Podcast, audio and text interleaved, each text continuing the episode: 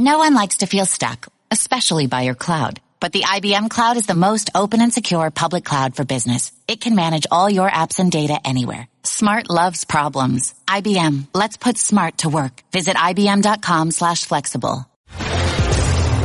This is The Sporting Life on ESPN Radio and the ESPN app. Here's Jeremy Schaap. It's a pleasure now to welcome to the show one of the great managers of his or any era, Cito Gaston, who won two World Series managing the Blue Jays in 1992 and 1993. Cito, thank you for being here. Oh, my pleasure. Thank you. Cito, is the All-Star game still special for you?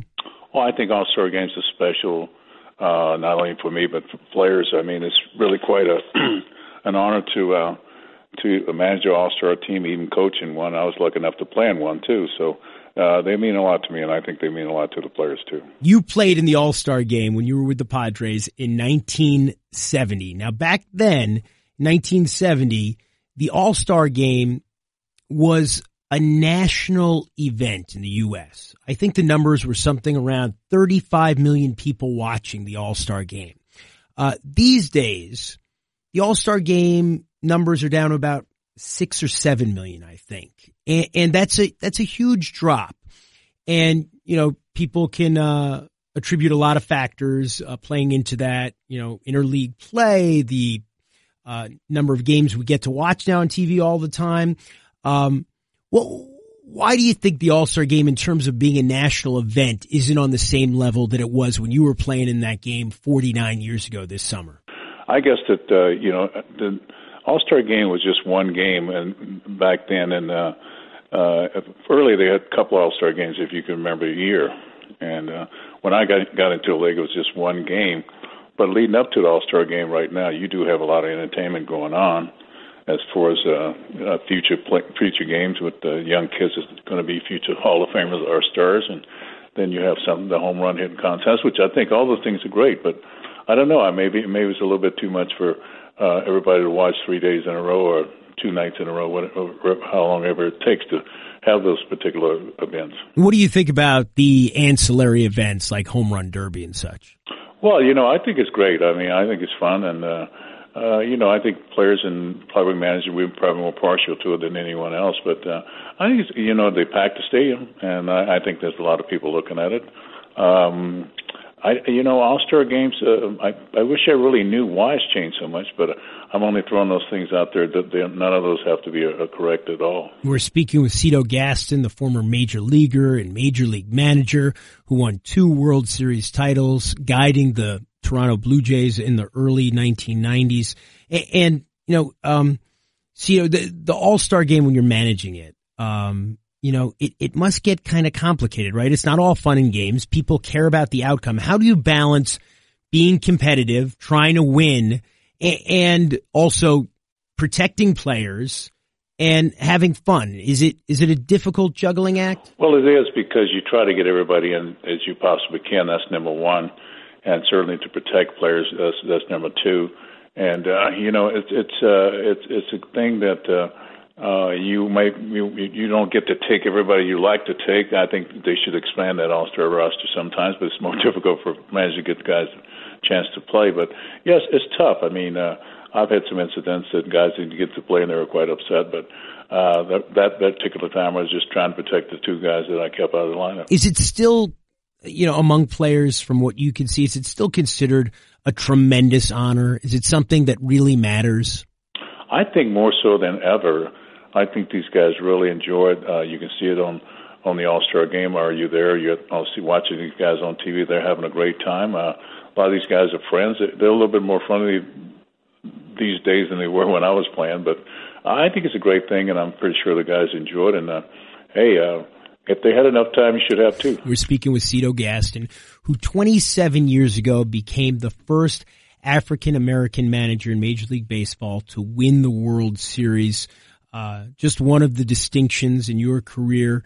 The, these days we talk, um, we talk a lot about declining participation among African Americans in the game of baseball. To what do you attribute that?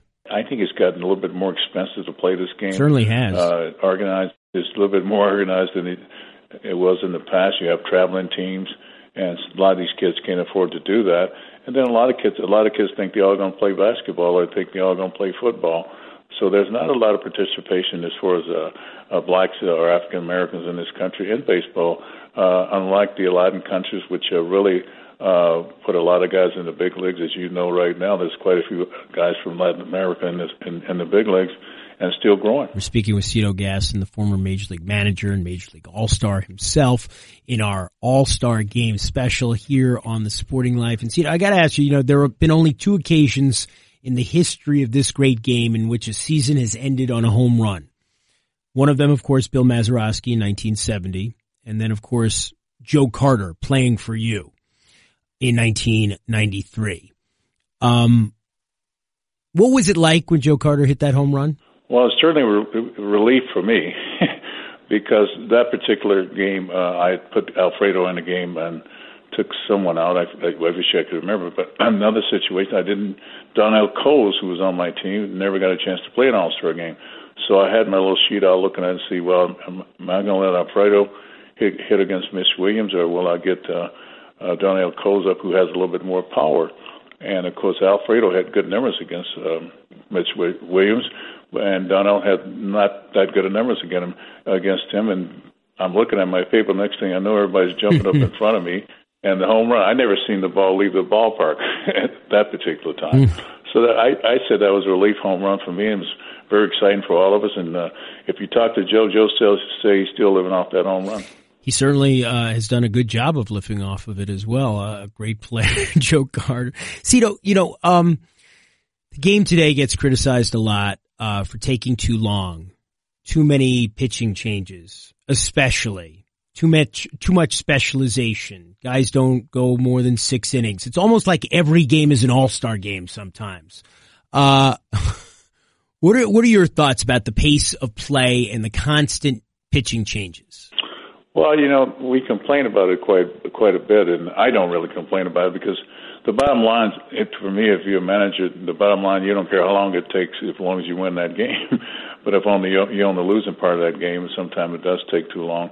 I don't know. I, I think there's a few things they can do. I, I don't have any problems with changing pitches like and different things like that.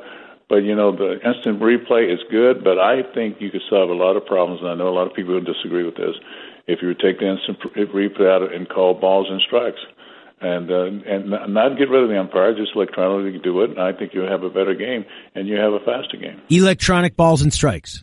I would do that. How I I. I don't really know how would you implement that. How would how would that work? Well, you you know the umpire can you know they, they got ways now that uh, you know if they if there's a strike they're just here here here and it's here strike ball there's a ball, and you see a lot of games that are changed by uh, balls that are called uh, balls that are called yeah. uh, strike, and they're balls, or balls that are called balls or strikes.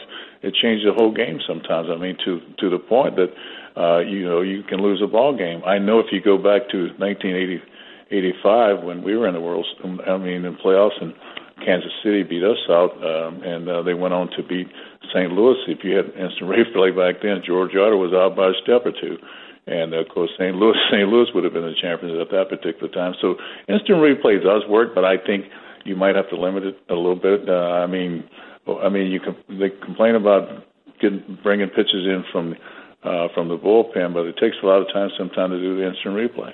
We're speaking with Cito Gaston, the former major league manager. And speaking of umpires, we saw the incident recently with Manny Machado. Umpires upset. He only got suspended for one game. What, what did you think when you saw that? Well, you know what? Manny Machado makes a lot of money. That's for sure. and uh, people pay to come see him.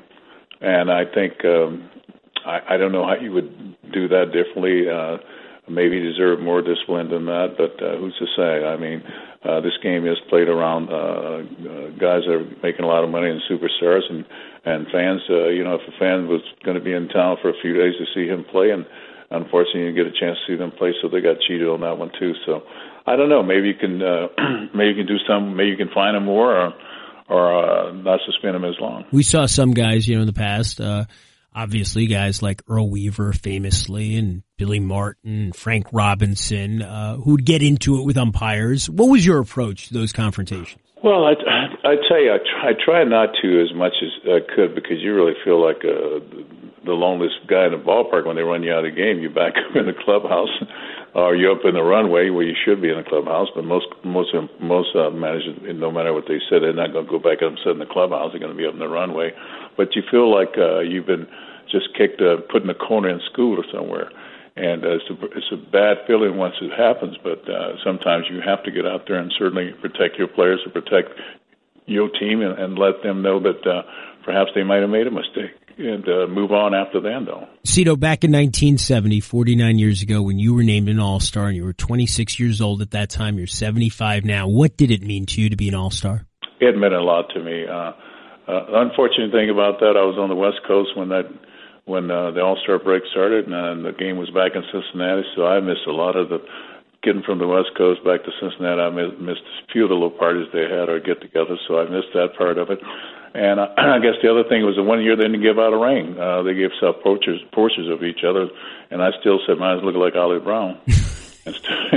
but anyway, uh, I did miss that part of it. But I was fortunate enough to get three other world, three other All Star rings. But um, it meant a lot to us, and as you know, that was an incident with uh, Ray Fosse and, yep. and Pete Rose. One of the most famous incidents in baseball history. Absolutely, and Ray Fosse and I are friends and roomed together in winter ball, and of course I played against Pete for ten years, and uh, uh, Pete played hard. He played hard all the time, so uh, good to win the games. Unfortunately, what happened to Ray though? Did he go too far, Rose? You know, back then they played that way. I mean, we played that way. I mean, you know, guys, the guys as nice as Bull Watson had a reputation of taking out second basemen. You know, Kirk Gibson, he took out second baseman. Uh, Madlock was Mad Dog. Madlock would take out second baseman in, in the second. So it, it was played that way back in that time. One thing interesting, Cito, you mentioned Kirk Gibson. Kirk Gibson, I believe, is the only player ever to win an MVP award and never have been an All Star. That's amazing. Isn't that strange? Pretty, that's pretty. That's pretty amazing. Kirk Gibson he was a slow starter. He was never that good before the All-Star break. And so that's why he was never an All-Star, but he ended up winning the MVP award, of course, in 1988. Cito Gaston managed the Toronto Blue Jays to World Series titles in both 1992 and 1993. Cito, I really appreciate you joining us here on the Sporting Life to talk baseball in the All-Star game. It's my pleasure. I'm Jeremy Schaap. And you can listen to new editions of The Sporting Life every Saturday and Sunday morning on ESPN Radio and the ESPN app beginning at 6 a.m. Eastern Time.